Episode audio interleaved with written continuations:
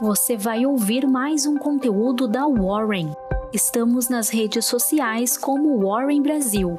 Acesse nosso site warren.com.br e saiba mais.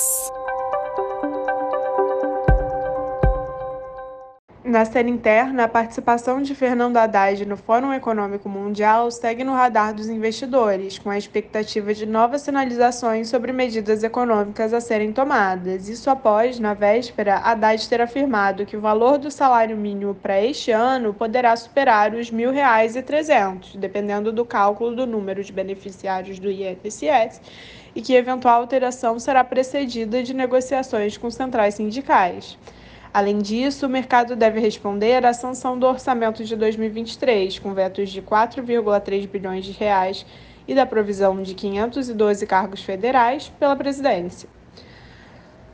No Japão, o principal índice acionário fechou em alta de mais de 2% e o iene despencou após o Banco Central do país não anunciar mudanças na política de controle da curva de rendimentos ou retirada do programa de estímulos. Já na China, o mercado fechou próximo à estabilidade, com o volume de negociações comprometido pela proximidade do Ano Novo Lunar na sexta-feira e a realização de lucros por investidores visando a proteção das carteiras de eventos que possam ocorrer enquanto o mercado estiver fechado para o feriado.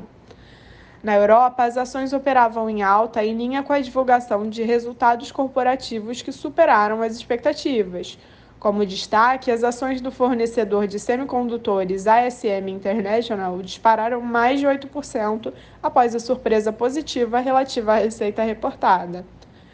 Nos Estados Unidos, os índices futuros operavam próximos à estabilidade, em meio à cautela que precedia a divulgação de diversos indicadores econômicos. Entre eles, destaca-se o Índice de Preços ao Produtor, ou PPI, de dezembro, importante índice inflacionário. Além dele, estarão no radar dos investidores as divulgações das vendas no varejo, da produção industrial e do livro bege do Federal Reserve, que se trata do relatório do, da autoridade sobre a economia norte-americana.